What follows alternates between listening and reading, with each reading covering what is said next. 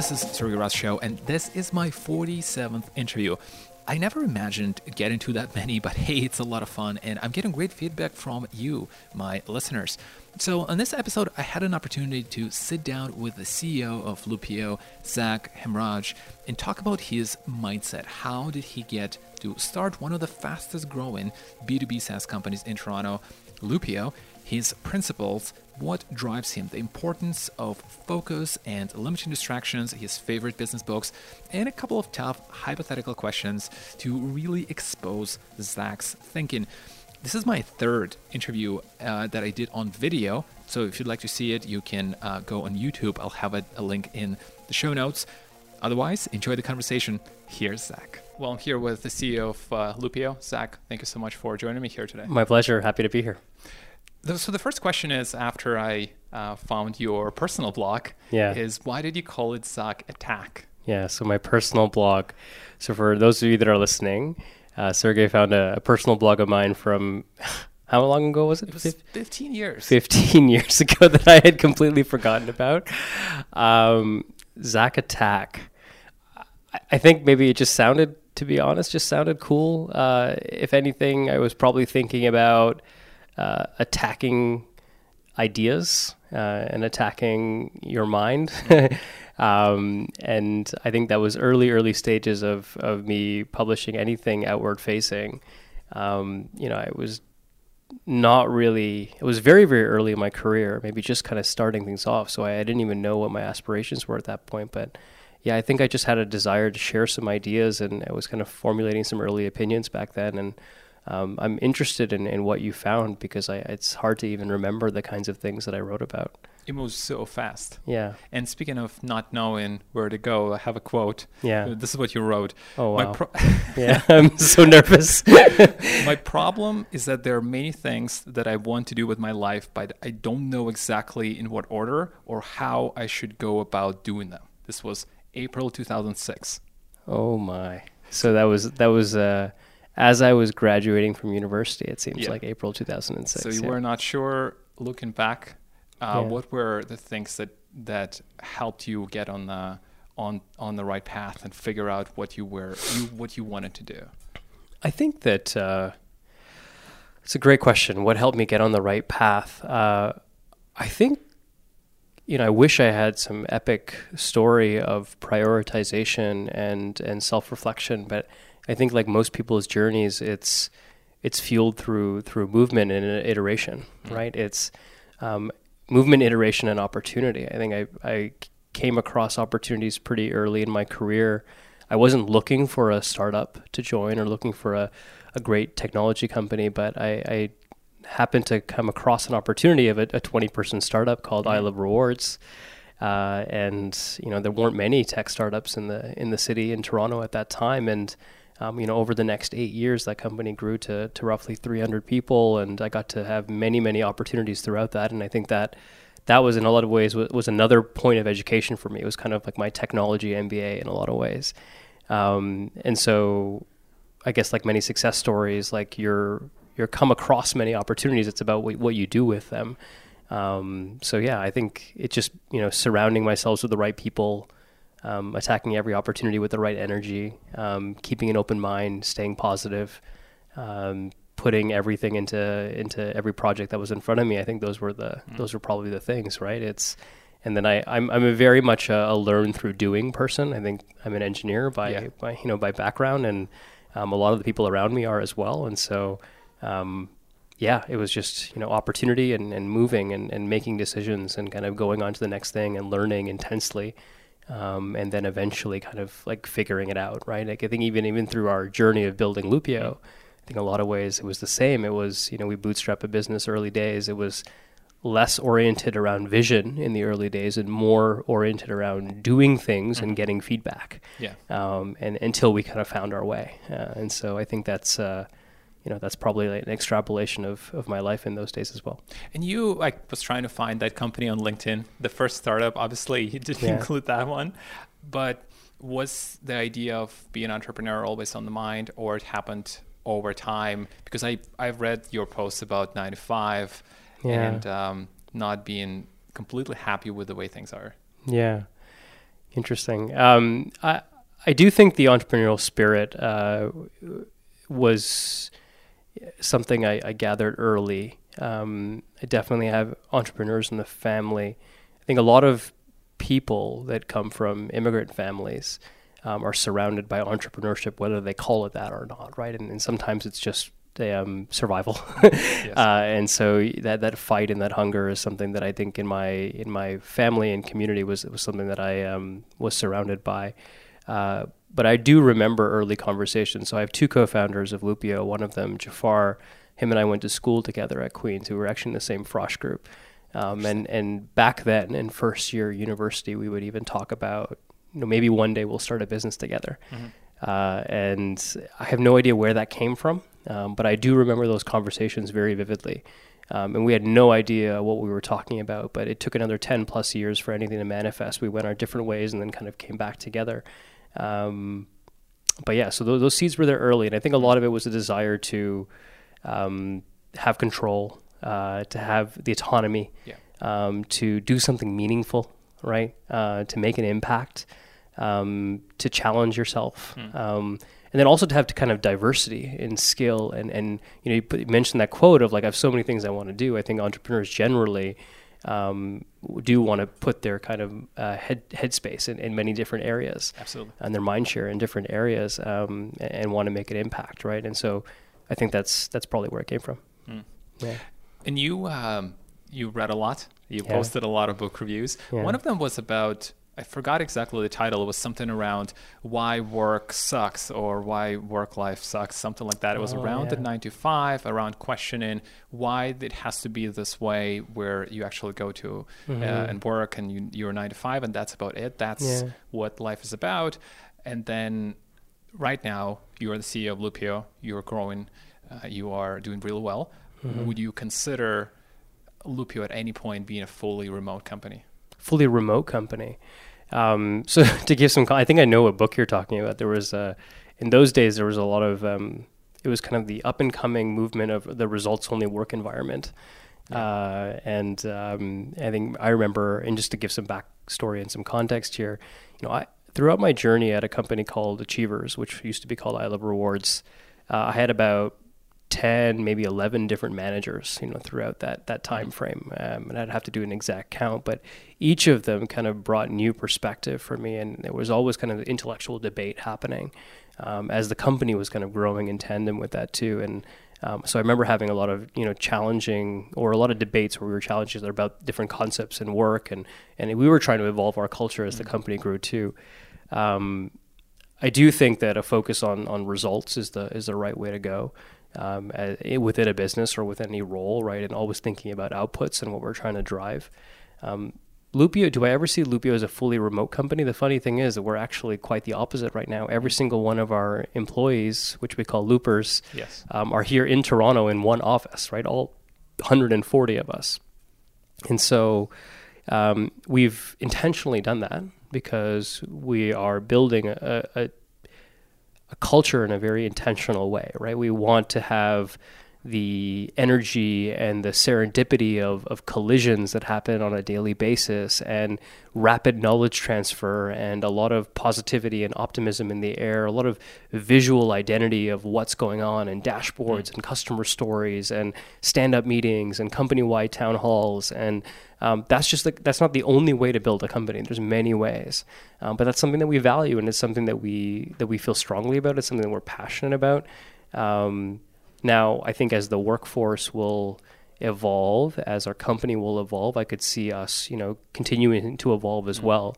Um, we do tell ourselves, and we tell every Loopio employee, there is no Loopio way, right? We'll always challenge ideas as we continue to grow, and so I could see us, you know, continuing to change as well. Um, being a fully remote workforce, I think, you know, if that were to ever happen to Loopio, I think it would be very, very far out. Mm-hmm. Um, and when you're in these this world of techno- fast growth technology startups, I think past even two years is is almost like you know yeah, it's, a large large amount of time ahead as as you know as well. And so um, yeah, I would say it's hard to say you know ever or never, but mm-hmm. over the next couple of years, probably not. Yeah. Um, but will we evolve? Absolutely. Um, and I think uh, the working world is is definitely evolving as well. I want to talk about distractions because we're Yeah. all being distracted with uh, social media and emails and all no- all those notifications. Yeah, You had a challenge early on, and I don't think I think everybody has a challenge right now. yeah. How do you manage that? How do Yeah. you make sure that you are your your output is is higher than your in than your informational input? Yeah.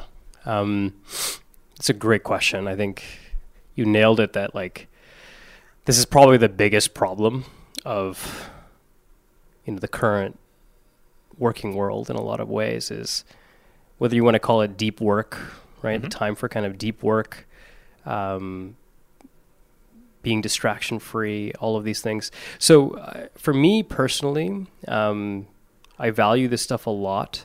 I and I'm very intentional about um, what goes in, and so I turn off notifications for most things on my phone. I think it's like you kind of go in. Very few things have notifications. My phone is always on vibrate. It never. I don't like the even the sound. Um, and you were a Tim Ferriss fan, so you picked up a lot. yeah, yeah. I was a four hours. huge, I was a huge Tim Ferriss fan, and I think I picked up a lot of my early opinions from him as well. And so I think like controlling the environment around you, I think is one thing, and I think so. Just you know, minimizing distractions and, and inputs that way. And so from the phone, you know, being very diligent about that. I have a routine where you know I don't I don't check my email um, until I'm physically in the office every morning. Now I do get in earlier than most people. I'm, I'm a morning person. Um, When but do you usually get get here? uh, normal time is eight o'clock, maybe. Uh, sometimes eight fifteen. Sometimes even a little bit earlier. Uh, it all depends. Yeah. Um, but uh, over time, I've become a morning person. A lot of that is out of necessity because of, you know, when I'm here and, and the f- workforce is fully ramped up and, and everybody is here, a lot of my job is to be able to remove obstacles for other people and to be present for my team. Um, and so, you know, the time for me to do the deep work is earliest in the day. Um, or or kind of later in the in the evening, or or maybe kind of in the middle of the day, where you know I may need to lock myself in a room somewhere or, or go off site. Um, but other than that, it's about supporting other people and, and, and helping mobilize things, right? And and that just requires to me, to, me to be fully present.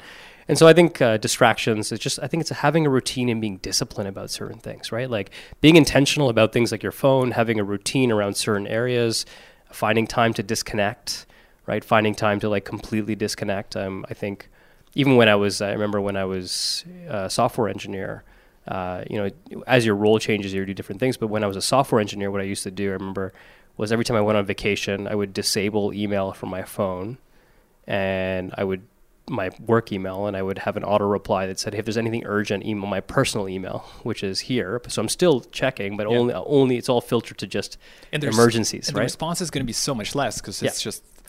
It's always like that, right? Yeah. There's a lot less people who are willing to, like, oh, it's actually not a big deal. I don't have to message them. Yeah. On a second email. Yeah, so I think that this is the big thing is that you just have so many, you have more control than you, you think you do with some of these inputs, but a lot of it, it takes some some courage and some discipline. Um, and then yeah, like once in a while, I'll I'll delete Instagram, and, and it might be gone for a month because I found myself distracted. And so I think just being super aware of of what's happening, um, and then I think that the one of the biggest problems, and then I think I've sorry, one of the biggest problems is that uh, we don't give ourselves time to just do nothing Hmm. right? And what I've realized as my role has become more and more strategic, uh, time to absorb and time to think is critical to success. And that's something that wasn't as clear when my work was more tactical. Um, and so as that my role has changed and evolved, like being intentional about, you know, disconnecting, finding time to absorb, finding time to think, uh, finding time to do something different um, so that I could, you know, think about things differently has actually become critical to success. And so um, it's kind of counterintuitive sometimes, but I think that's something that that's also important is actually like being okay with Hmm.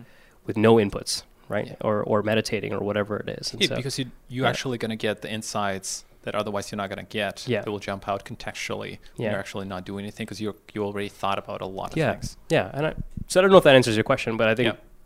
there is a lot there around kind of intentionality, discipline, you know, controlling certain things, um, especially when it comes to technology. Um, yeah, and just mindset. Would you say somebody who wants to be a little bit more focused, start small, start with their phone? Yeah. I think the phone is the first place to start, right? When I think when you when you say the word distraction, I think the first thing that people think of is their phone. So focus on the phone first, Yeah. right? So what do you do, right? Right before we we started this interview, I put my phone in my bag, right, like on purpose. Yeah. So it's not even in my pocket. Anytime I do any sort of interview, um, and a lot of times not even meetings, I'll, I'll leave my phone, you know, either in my bag or at my desk because I want to be completely in the moment for the thing that I'm doing. Um, and so, yeah, I would say yes, phone is the, is the perfect place to start Mhm. Right and start thinking about that and now you have apple and other apps that are um, Right. on on the phone as well that are giving you more insights into what's happening um, so yeah it's a great place to start Totally. You are a big fan of growth mindset. You Mhm. try to instill growth mindset in, in the values that you have with Loopio, with new employees, with the current employees. yeah How do you do that? And what are some of the things that you do for people who join Mhm. Loopio and for people who are already here yeah but want to grow and be better in their roles or move to new roles? so a few things there so growth mindset so i could focus on a few areas uh, more for people that are that are within loopio or for myself Uh, so let's start with the people who are within Loopio, Okay, and yeah. then we'll we'll switch to you. Okay, yeah, for sure. So, um, growth mindset. So maybe I think it's important to to understand and unpack exactly what Yeah. what a growth mindset is, right? Um, so I think a a growth mindset in a, in a lot of ways is about being open to to evolution, to being open to new ideas, and to be able to uh, be okay with change, right? More than anything, um, and to have this kind of uh, intention about about growing and, and evolving.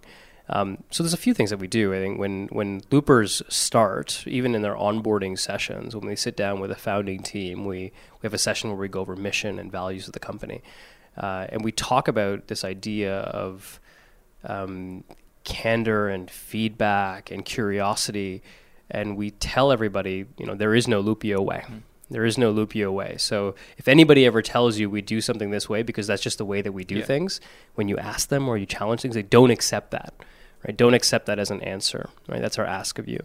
And so just planting that seed from the very beginning, I think, is is is the first thing. Um, and then I think it's it's really about finding the right people, right? That are that are curious, uh, that are hungry to grow, that want to learn. Um, I think the reality is that when you're in a company that's growing fast, there's sometimes the company is going to grow a little faster than you, and um, making sure that, that people understand that that might mean that one day you know a leader is going to be hired above them, for instance, but that is actually significantly going to contribute to their growth. And so I think that's that's calibration with somebody around well what does growth for me look like right? Mm. It's not necessarily being promoted to a specific title within a specific amount of time right? It's about it's about gaining a, a specific or tangible kind of knowledge and skill right so trying to enable those conversations and so our people operations team does a really great job of, of equipping our management team to be able to have these very tangible performance alignment conversations that focus in on kind of the skills and areas that people want to develop in um, It's like giving away your Legos, right? yeah, Like, exactly. That's a great article. That was uh, who who wrote that article? I think article? it again? was Drift. I think it was somebody from Drift. somebody from Drift. Uh, Yeah, it was like you have to be prepared to replace Yeah. yourself every six months or so. yeah, exactly. I think there's a there's um, an idea of like every three to six months, right? Being able to, especially as a leader in a growth company, um, you know, give away your Legos or give away the things that uh, You control. that you that you control and reinventing your job, right? Like you, could build something up from the ground up and then being okay with like letting go of it completely. Um, and so yeah, there's a lot of it is a, is a mindset thing. I think there's a, there's there is also like just by the virtue of being a, a fast growth company, opportunities are going to open up, and so making it easy for people to pounce on opportunities and to put their hand up, um, to apply internally for any job that you post and being okay, right? Uh, equipping managers with the vocabulary to have those conversations with their with their team and making sure that the, the mindset is shared across the entire company that hey if i'm your if you're my manager it should be perfectly safe for me to come to you and say hey i'm interested in this other position. Can you help me navigate this and you know in some companies that manager may become extremely territorial right? May become extremely um, unproductive in those conversations. And so you know that's trying to find the right people right? And then but also equipping everybody in the company with that vocabulary and the mindset that this is okay to have these conversations for people to think about what's next for them to o- talk openly about that stuff And it goes Um, probably even beyond that. Uh, I- Yeah. Somebody did a study, uh, it could have been Slack, where they said that the performance of employees, the huge part of it is uh, feeling safe. Yes. Feeling, being safe. Psychologically safe, yeah. Psychologically safe. Yeah. And also, like, uh, if you're working at Slack, you don't have to respond every five seconds, and Yeah. you know this is okay. Yeah. So the performance actually grows dramatically. Yeah. And this is a slightly different aspect, but it also goes to to what you just mentioned. Yeah, absolutely. I think yeah, safety, right? Safety, safety in conversations. Um, yeah, absolutely. I think at the end of the day, uh, I can't remember who wrote. I think Reid Hoffman wrote an article with a couple other folks around this, um, the new kind of employer contract. Uh, and the agreement between employee and employer that you know nobody stays at a company for 10 years anymore 20 years anymore and you know the average uh, tenure of, of someone in a, in a high growth software company um, you know might be a couple of years right now and so if that's the facts, like I'd love for everybody that's here right now to continue to learn and grow and to be here for long periods of time. Um, but I think it's also okay to address the fact that hey, like nobody's going to be here forever. Um, but in that amount of time that you are here, um, what do you want to learn, and what do you, how do you want to grow? And as an employer, what what what value would I love for you to add to the business and contribute to the business, and and how can we work together on that, right? Um, our uh, one of the things that we we talk about as our value proposition or what we aim for, our north star, whatever you want to call it, is to make your time at Loopio the cornerstone of your career. How can we how can we do that? Yeah. Right. Um, I would I would love for nothing more than to you know 10, 15 years down the line watch like former Loopio employees build businesses, right? That that would be amazing. Just like by nature of kind of growing with this company, um, they can take those skills and kind of apply it, and maybe even co-found companies together with other people here. Um, that's what happened with me, Matt, my other co-founder. Him and I worked together at our previous employer, um, and so like let's make this that time. And I think part of that is is two things. One is us unleashing opportunities and challenges just by being a fast growth company with having extreme amounts of ambition, communicating that, holding people accountable, um, and then also employees like putting in that same amount of intensity uh, into their work. And um, yeah, those those are the kinds of people. Like we, we we will use that narrative when we're hiring and interviewing people, and we'll see if that resonates, Yeah. right? Um, and then hopefully that's that's how we that's how we try to build a, a world class team. It's like the Yeah. people who uh, are really on a high level right now in business. Yeah. Uh, Guy Kawasaki, for example, Yeah. and, or p- p- people similar to him, and then they recall the time at Apple and they worked with Steve Jobs, and they Yeah. said, "Yes, he was a little bit of a jerk, but this was my best time, and they did my best work." Yeah. So just hearing that, or or having you know being able to touch people in that way will be a big part. Yeah, absolutely, absolutely. So that's So- what we aim for. With regards to your personal personal side for you, Mhm. what are some of the skills that you're working on right now? Some of the skills that I'm working on personally. or yeah. something you're trying yeah. to improve. So I, I'm uh, I'm starting to. I think I'm just scratching the surface of of um, this craft of being a CEO. I I think that you know over the last six years in, in growing this business, having two amazing co-founders, this incredible team around us, we've been able to accomplish a lot. Um, it, it's been it's still been very tactical, right, and kind of really hands-on and, and doing a lot of things.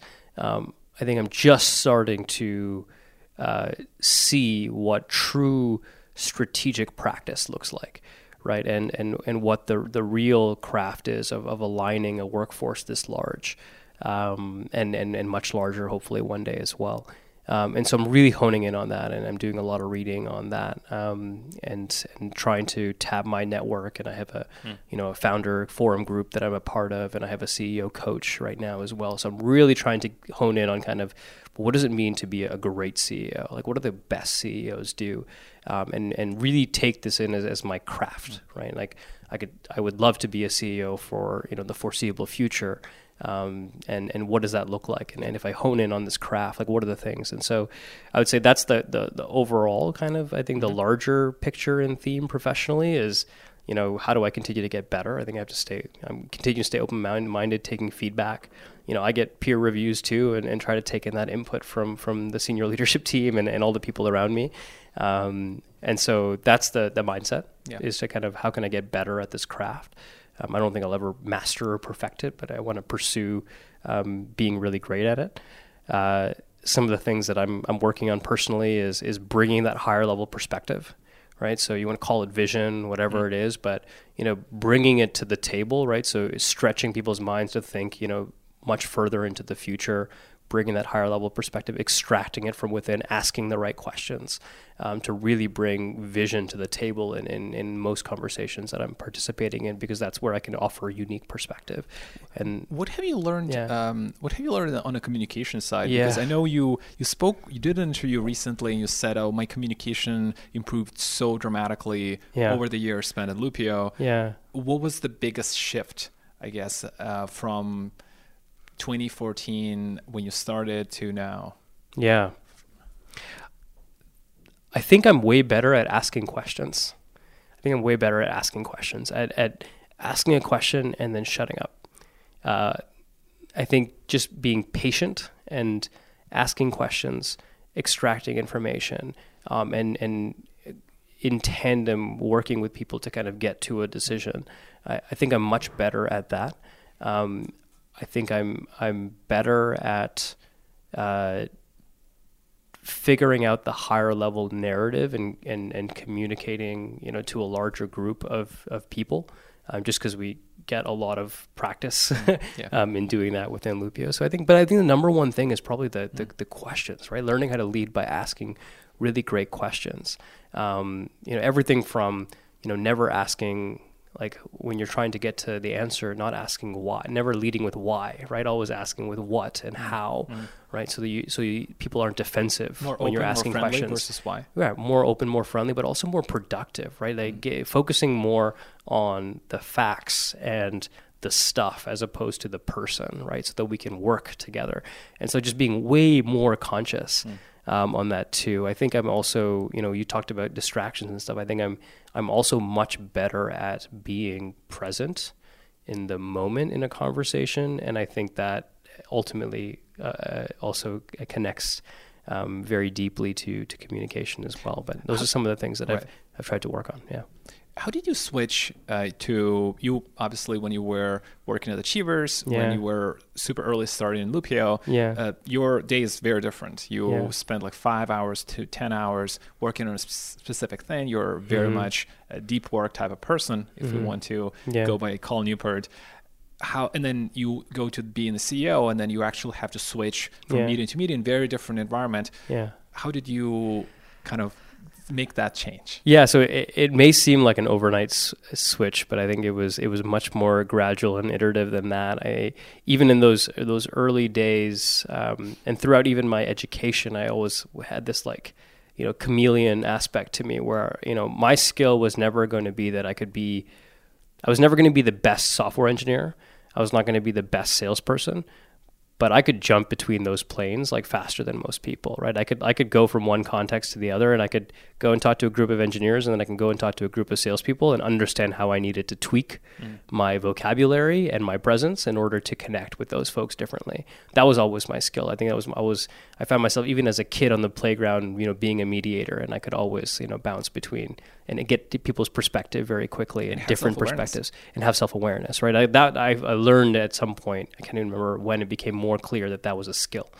Um, and so, you know, even when I was an engineer in those early days, um, I was trying to get involved in other opportunities. I remember we formed a, a PR slash marketing committee when we were a small company back at, at I Love Rewards, and I pounced on that opportunity and spent 20% of my time doing marketing activities just we had no marketing team um, as a- business. And then I became a sales engineer with, you know, f- a few years into my tenure at that company as well. When we started at Loopio, you know, yeah, it was three of us were co-founded the company. Matt and I were writing code, and for the first couple of years, we were building the product.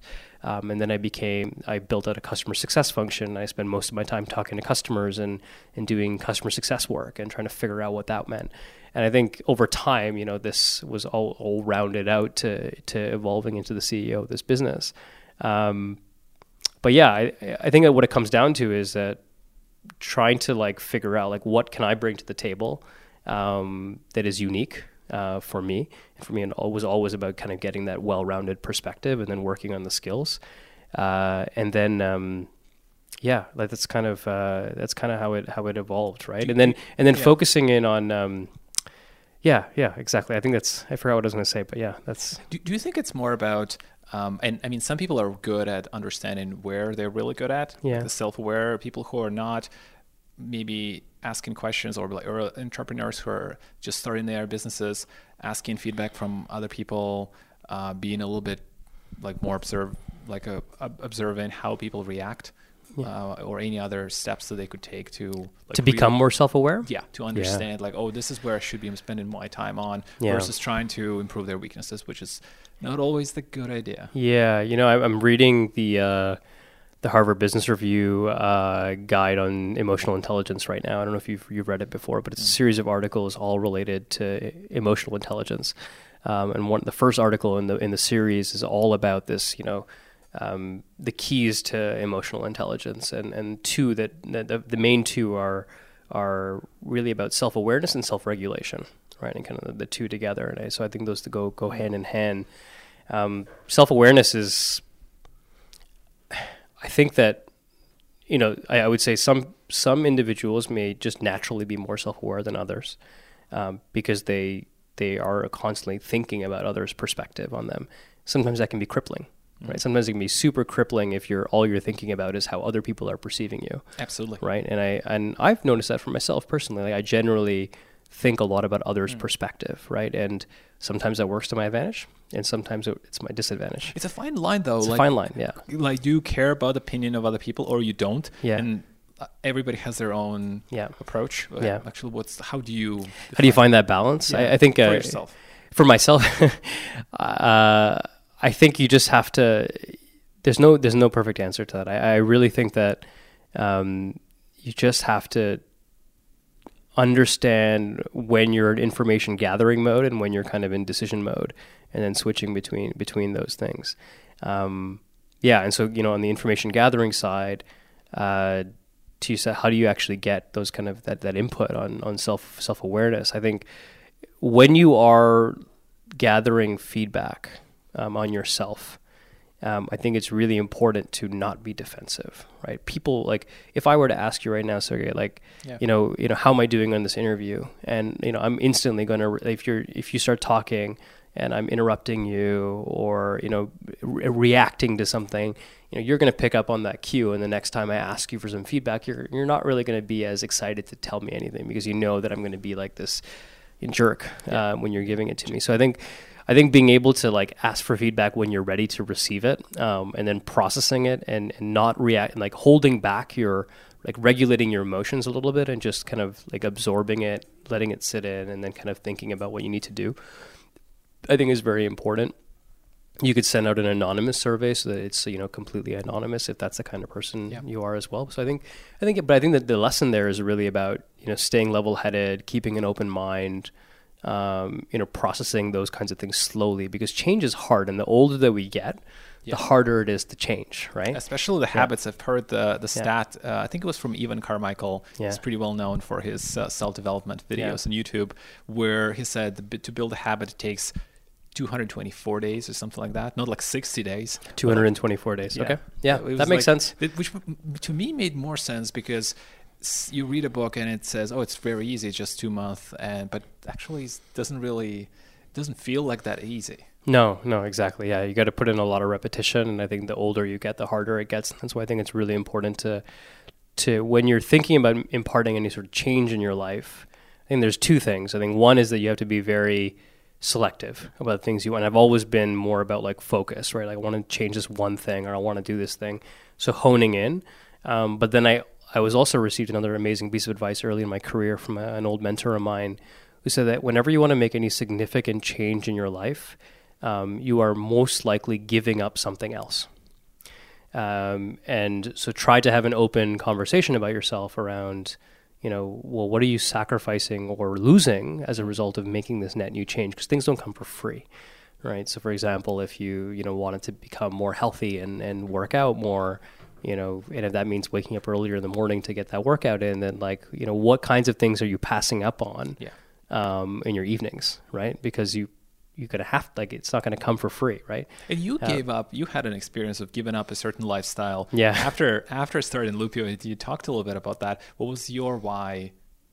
Why to do that? What was your reason why to actually do that? Because it's a big change. When starting a business. Yeah, starting a business, bootstrapping it, not Yeah. going for the seed money and until the Series A, and after the full time work, after having a very, very pretty good like money, Yeah. money situation, like that's that's a pretty hard one. It's a hard one. I think it's um you touched on it earlier, the the entrepreneurial spirit. If you have it, if you have the bug, right, and you catch it, it's hard to kind of get rid of it.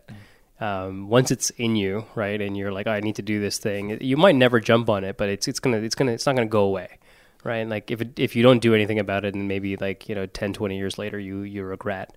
Um, and so I think it was the combination of just like you know that being inside you I'm like i need to do this thing i need to like you know do something really meaningful i, I really want to make the decisions i really want to um, have that kind of build that kind of legacy and, and, and kind of build this business build something i'm proud of um, and so that that's one thing it's inside you uh, and the second thing i think is just like the opportunity and, and having really good partners right that are at the same stage that are and then you start encouraging each other around like hey we can do this um, and then it just becomes uh, viral in a way between the You you, know, get the momentum. small group. You get momentum, and then you start doing things. And so I think it was just like it was that. It was like generating excitement, encouraging each other, and then eventually just kind of kind of take that leap.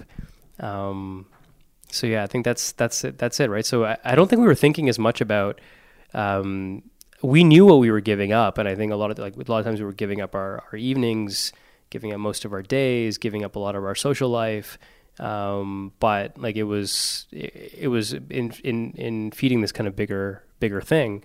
Um, and I think that the reality was that we were just super excited about that. Right? And Like you have to love the you right. love the work. Yeah. I think we were like we were doing things that were exciting and new for us. Like we were applying the skills that we had gained over the last decade, right, and actually putting them to work. And like you know, um, and we had support from the people around us, like friends and our partners, and so that was just uh, it was super cool. And you had a great experience partying in, in university, so you were not, Yeah. you, you, you had that side. Yeah, ex- exactly. Yeah, we we had that. We had a, we had a lot of fun social stuff, and that never really went away. I think we we've built a company where we love to celebrate. Um, I've always been kind of a, a fan of this, you know, work hard, play hard mentality, and I think I learned that at at Achievers uh, when I was working there over the course of eight years.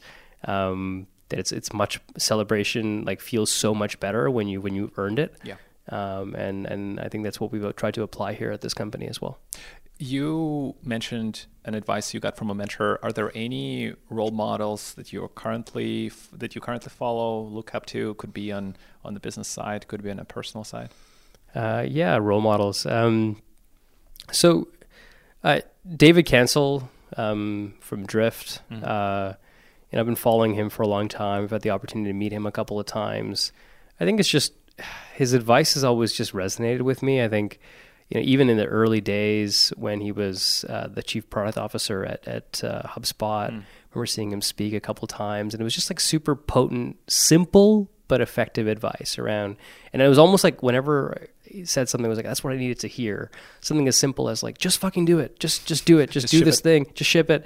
Uh, in early days, or like um, yeah, just uh, like you know what it takes to actually build a brand. And, and so I think that like it's been pretty cool to see what he, what him and the team have been able to do at Drift and you know subscribe to his weekly email. And I feel like it's always kind of uplifting and, and inspiring. And he's just a very positive person. And so I think that's that's definitely somebody who I you know who I look up to and and uh, I admire um, from an entrepreneurial sense and so that would be one person Yeah. yeah So you're leading Loopio right now. Company's growing. Everything is really going very well. yeah Um, at what point do would you consider I'm I'm actually done. I've I'm done with the project. I'm done with this thing. Yeah. What do you need to feel? What do you need to see? Mhm. Uh, what do you need to hear to Yeah. to to be at that point? If To you, be- if you, if you can, if When you am I done? it now. Yeah, I I don't know if I can answer it right now. Um, I think the biggest thing is that when when when I feel stagnant, and I know my co-founders probably feel the same way. When you feel like you're just not learning and growing anymore, and I think that you know, even if I think back to my time uh, when I left to take this plunge, I think about what was happening over the course of the eight years. I was learning and growing constantly. Like, you know, being an engineer as we were kind of getting a SaaS platform off the ground and trying to figure out, like, okay, what does it mean to be a finance business? Being a sales engineer, living in two different cities, bouncing around, and all of a sudden coming back to engineering, being a manager, uh, learning how to like grow a team, hire a team, manage a team, um, and then and then it and then it kind of got stagnant for me. Right? It was like and I needed it. And this company has never felt stagnant. Mm. Uh, skill has never, you know, skill and learning has never really felt stagnant. Um, and so I think when it gets when things get to a point where you feel like you're just not you're just not excited to, to get out of bed in the morning and and and well, first thing you try to do is address it and figure out what can you change in the environment around you. But I think part of it is is a is a feeling.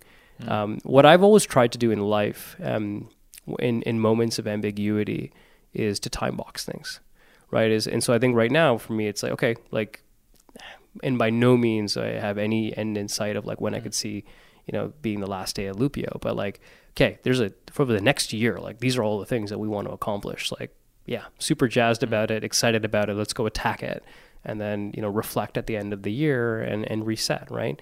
Um, and I have a great you know support group around me as well, where we right. kind of do annual reflection together, and, and and so I think that that helps with that too. But um, yeah, I think it's when you when you stop learning, stop growing, when you're not excited, try to have upfront conversations about that kind of stuff, and then and then kind of go from there. And so you know, I do have ideas of stuff that I would I would do in the future, but you know those can those can stay in the kind of the ice box for now. And there's, yeah, there's there's a lot of there's a, a lot of more work to do at Loopio still. Yeah, yeah if when you feel stressed or unfocused or overworked, I mean, a lot of CEOs would just power through, which is very natural. That's yeah. where you are, where you are. But are there any questions that you ask yourself? Any time a, a, at any point do you step back, or what would you do when you are not feeling, or you don't, you're not focused, or you you're mm-hmm. feeling pretty stressed at, at a certain times? I think I've started to learn when something needs to be addressed like if there's something that, that is on your weighing on you when you're going to bed at night or when you wake up first thing in the morning it's probably something that needs to be addressed right? Like whether it's tension with a with a colleague or you know a conversation you need to have or something you're not you know comfortable with or so, something that's you're just curious about. Um, so trust like your your mind is is is so deep right? And and is working in ways that um, you know, we'll, we'll, maybe we'll never be able to understand. And so it's it's um, trust your gut on those things and just kind of go after it and, and learn to kind of be candid with others and with um, you know with and honest with yourself about what you need to address so you can alleviate those. And I think that's one thing I've started to realize as the mm. as the company has gotten bigger, those uh, the spectrum of highs and lows becomes greater and the velocity of the shifts between high and low become much faster, mm-hmm. right? Like you could start the day feeling on top of the world, and by the end of the day, you could just feel like what what the hell just happened, um, or vice versa, right? Like the emotional swings from one day to the next can be so great, and so I think with that becomes like this desire to just address things very quickly. Do you expect so that? I expect that now. It's I, have always tried to be like level headed. I think people would, would describe me and that know me really well would would would describe me as someone who's very much in, in control of my emotions or, or pragmatic, right? I, have always loved um, the Aristotle quote, um, and I may be butchering it, but it's, mm.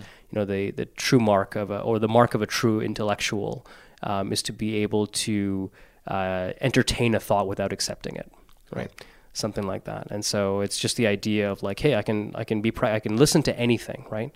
Um, without reacting to it, and then I'll figure out how to react afterwards. And so, you know, this kind of this Zen thing. Um, and you know, again, sometimes that can be that can work against you, right? Anything is like pros and cons, because mm-hmm. uh, sometimes people need to see or feel emotion from you, especially as a CEO. But I think my strength is really to be able to have any conversation with any person, um, and to be able to take that information in and to be approachable. Um, so yeah, and I don't remember where we started in this in this question or conversation, but or um, just yeah, was feeling yeah. more stressed or unfocused. Yeah. And one of the ways that, for example, Jocko Willink, if you've heard of him, mm. uh, the author of Extreme Ownership, the former Navy SEAL, what he talks about is when you feel like you don't really want to do something. His, his advice is always, oh, you just got to do it. Doesn't really matter, even if you're going through the motions. And then the next day, yeah. you see how you feel the next day. If you feel the same way the next day, then maybe Hmm. you're really overworked. Yeah. Because he says like when you whatever you feel in the moment, oftentimes is a sign of weakness. Yeah. But again, this is coming from the former Navy SEAL who was fighting in in Iraq. So Yeah, there is something about powering through, right? I think it's uh, we all like if you have this drive within you, you should push yourself. And I think, but I but I also think that, I mean, maybe this is controversial, but I I don't know. I I think that fully embracing that kind of I, that kind of mentality of just like just do it, just go and like just power through and like you know um, push it, push it, push it. Um, you see a lot of those entrepreneurs that are like in constant hustle mode. Um, and it seems like they're never satisfied and like it's you know they're 67 years old and they're they've aged so much and they're weathered and it's just like this and so I don't know I think there's there's a balance of like pushing um, but also reflecting and, and kind of finding space um, and so I, I do I do think that it's you should push yourself but I, I do think that you know I, I wrote a post recently on LinkedIn about um, you know I had a, a CEO once tell me a great CEO once tell me that um, they treat their their job like a performance sport and I didn't really kind of internalize it um, that much at the time, but kind of especially over the last year, it started to make a lot more sense to me. Of you know the greatest athletes in the world, right? What do they do? It's it's it's really about what they do off the court, right, or off the or outside the arena that that impacts their performance. Everything from like how well rested they are, right, to and uh, to the amount of, to the amount of mental preparation they do, to the amount they practice or work out, right, that that actually leads to their performance when when it's time to actually perform. And so I do think there's times in the same way as being a CEO or, or doing any sort of knowledge work, right, where you're performing, where you're actually like it's time to execute. Um, and then in those moments, like yeah, absolutely, like execute like from the beginning to the end. But then like everything that comes afterwards is also important as well, right? Like executing and then giving yourself three hours of sleep and then waking up and executing again, like that's it's just going to be, you know, diminishing returns. Such a great Um, analogy, though. yeah. Like Tom Bilyeu, I don't know if you've had a chance to uh, listen to his impact theory. He's a pretty well-known entrepreneur in the United States. No. Uh, and he's a co-founder of Quest Nutrition. Okay. It's like a protein bar company. It had like 50,000% growth. Yeah. Uh, we're sold by a couple of, I think it was like a billion dollars or like $500 million. Wow. It was phenomenal growth. And so he interviews a lot of people on health Yeah. um, as, as well as business. Okay. So somebody on his show mentioned, and those are pretty very well known people, and somebody mentioned that almost all one percent performers they re- they're super focused on their sleep. Yeah. Because if they're like they're such a critical part, Mhm. uh, goes back to the great analogy. Yeah, absolutely. I think that's sleep is one thing, mental preparation, finding space to just think. Um, i physical activity I found has been directly connected to the creative spark um, sometimes. And I think, again, it goes back to like the nature of the work. As my work has gotten more strategic, um, those kinds of things have become much more important. Um, and so, yeah, it's a. Yeah, I think it's it's like this, you know, powering through absolutely, but I think there's there's moments of performance and there's there's moments of, of preparation and rest, and you kind of have to embrace all of that stuff. What does your morning and evening routine look like Mm. right now? I wish it was, eh, you know, it's not as good as I want it to be. Um, but generally speaking, try to wake up early, uh, and that's anywhere between five thirty to sometime when it's not as good, it's six thirty. Um, but when I do see a personal trainer in the morning, um, that session starts at six thirty, and that'll be a couple times a week. Um, and then when I don't, uh, you know, I'll I'll walk to work or I'll I'll do other things. Um, trying to journal more. Um, so that's that's newer. That's been ebbing and flowing throughout my life, and so I want to get that to be more regular. Um, also, not consistently, but you know, trying to to do meditation a little bit more, at least like ten minutes. But um, these are things that I'm trying to do in the morning and introduce, especially as as the year is reset too. Um, but generally early, and I'm okay with my mornings being slow and kind of warming up, um, and yeah, not having a lot of conversation, and then you know try to get into the office by like by eight o'clock. Um, I'll do a lot of resetting um, uh, and, and kind of planning for the day, and then it's just execution. And then the evening ends. I've tried to do that, commit to things in the evening, like going going and working out in the evening, but I found like sometimes I just have to let my evening play out the way it needs to play out based on the demands of me for the day and the business. Right? Like Right. it's. And for me, I found that, especially at this stage of the business and this stage of my career, like committing, like I have to be this place by six, doing this thing, or five, it's it's become tough. Um, I'm also at a stage of life where you know I don't don't have kids currently, and so Mm. that that gives me a little more flexibility. I'm very aware of that. That you know not everyone can can appro- approach their life the same way that I do, and I have to keep that in mind when I you know I'm interacting with my team as well.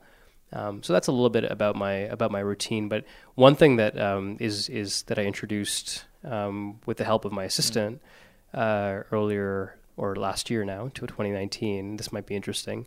Uh, is we do a quick sync every morning. Sundays we'll have to skip it based on urge, but most mornings we'll sit down.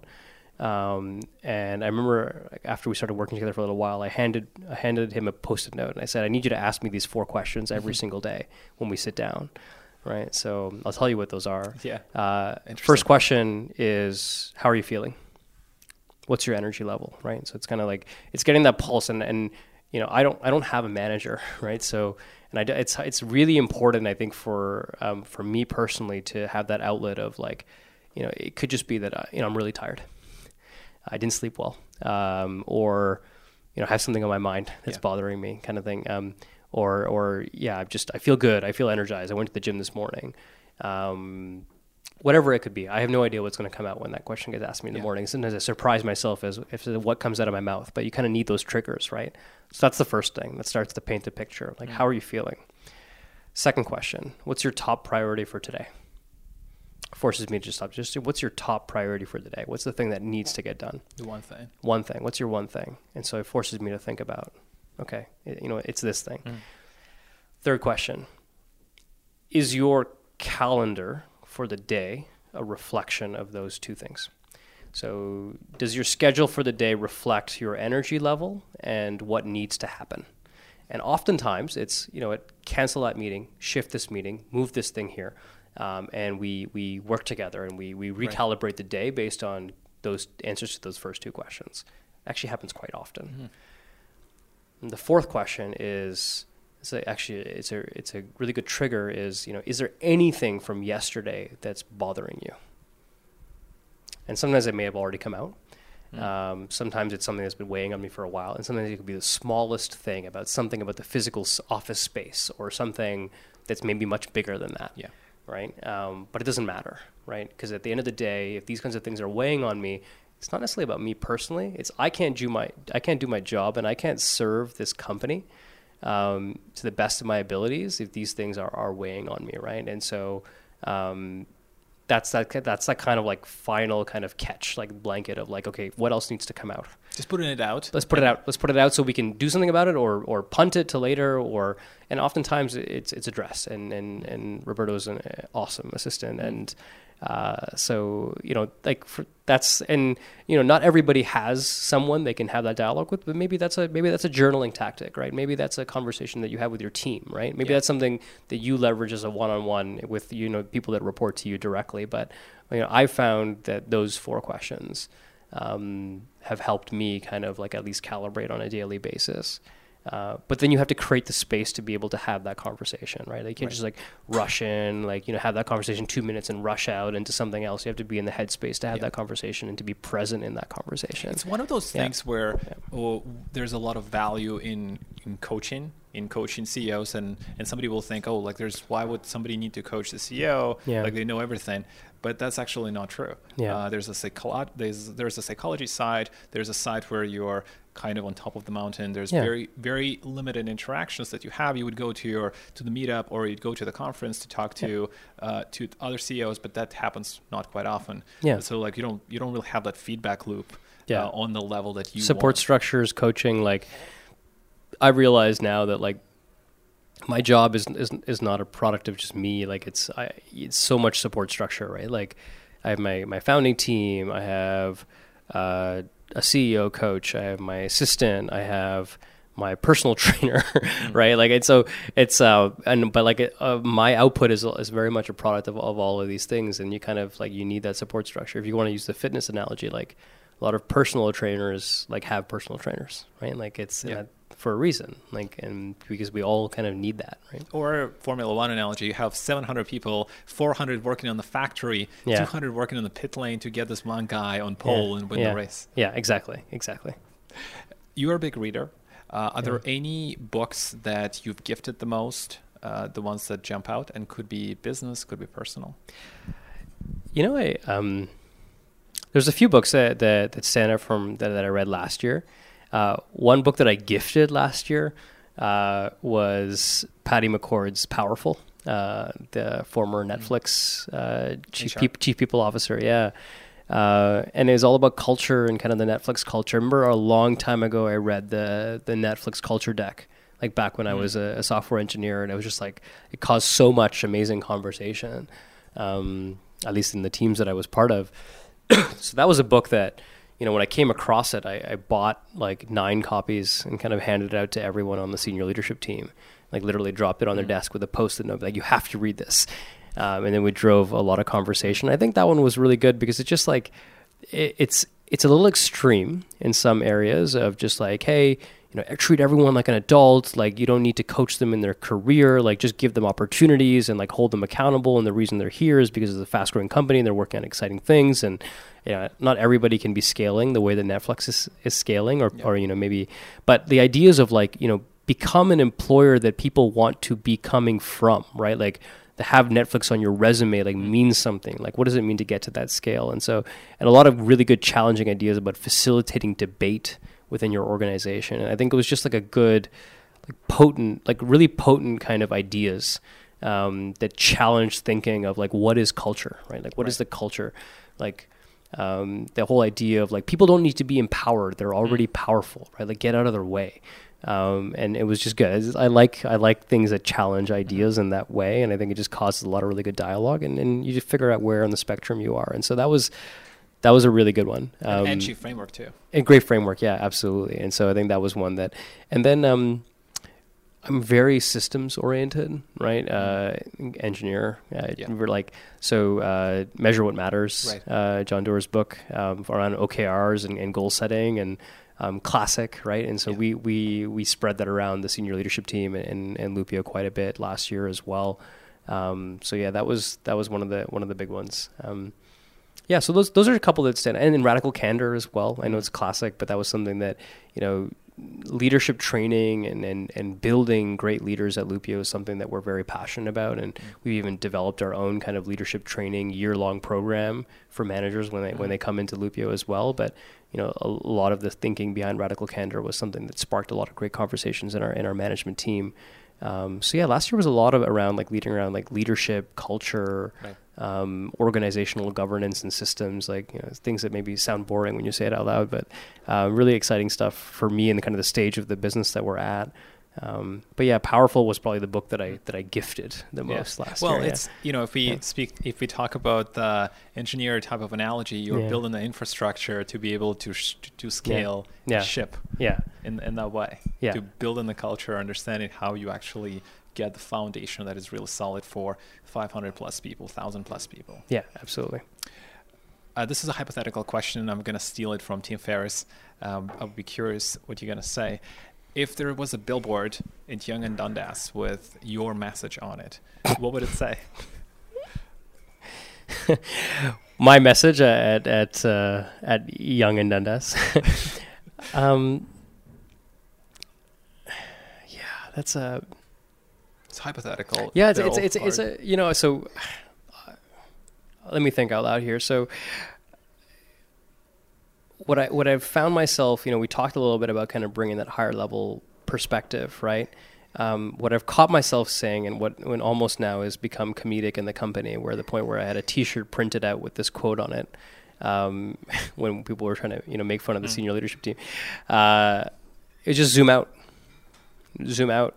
Uh, and the essence of that was just like sometimes you're just so in the weeds and and things you know seem so gloomy you're in the bubble and like you just need to kind of come all the way out and wait. I think it relates to all of the things that, that we've talked about right? Like finding space to think you know thinking about the perspective um, thinking about the whole picture you know being open to conversations right? Like moments of intensity and then yeah. kind of like yeah, like zoom in, zoom out, right? Like just and so I think I even even earlier this week uh, at our town hall, I was delivering a message to the company about like there's all these amazing there's like we're in the in intense battles in certain areas and like everyone's very heads down and some things look amazing, but some things look kind of gloomy and it's like okay, well like just zoom out for a second and like understand that this is what success feels like, right? It's it's not it's like polarizing emotions of things are like amazing and, and terrible at the same time. But look at the bigger picture of like what we're creating. Um, so I think that would be my thing right now. It's just right zoom out. Where's uh, everybody can find you online? Uh, yeah, I, I, don't. You know, I, I, stopped tweeting a long time ago, but I would say the best thing right now is LinkedIn. Right. Yeah, Zak Hemraj on on LinkedIn, and then um, I do have a goal to kind of do some, a little bit more writing this year, but uh, I would say that's that's really it. Um, and we'll link it in the show notes. So everybody can go yeah, check it out. Yeah, that's your it. profile and connect. Yeah. Zak, last question. Sure. What impact would you like to make on the world with the work that you're currently doing? Yeah. Um, I, am going to tie it to Loopio. I, I mentioned that I'm, I would love nothing more than for this company to be the cornerstone of people's careers. Um, let's just say that I, I, I want people to build businesses, and in the same way that I talk about my previous experience, to talk about you know how much they they learn from their time um, here, uh, growing this company um, and working with such amazing people uh, that challenge them and, and, push them every single day. And so. Um, I know that's very focused on Loopio, but I think that's you know you have to be focused to make impact, and so um, I'm really honed in on kind of this group here and this group around me, and I think it's reached a scale where it's it's still humbling to see how many lives we're even impacting inside these walls. You know, let alone our customers and the network around us. But you know, I'm, I'm surrounded by people every single day who are excited to come to to work, and that's because of something that we've all created. And um, yeah, just making it the cornerstone of their careers, and you know, whatever it means to make that happen. Well, it was a pleasure to have yeah. you on the show. Thank you so much for coming and and uh, and agreeing to be here after I messaged you on LinkedIn. It was great yeah. and sharing your wisdom. That was amazing. Cool. No, my pleasure. Thank you guys for listening. One thing before you take off, if you have any suggestions who you'd like me to interview next or questions I should be asking them, I'd love to hear from you. Drop me a note. I've got my email and LinkedIn in the show notes, so you can do so. I've got some incredible guests coming who are thought leaders in the truest sense. I will see you all the next one. Cheers.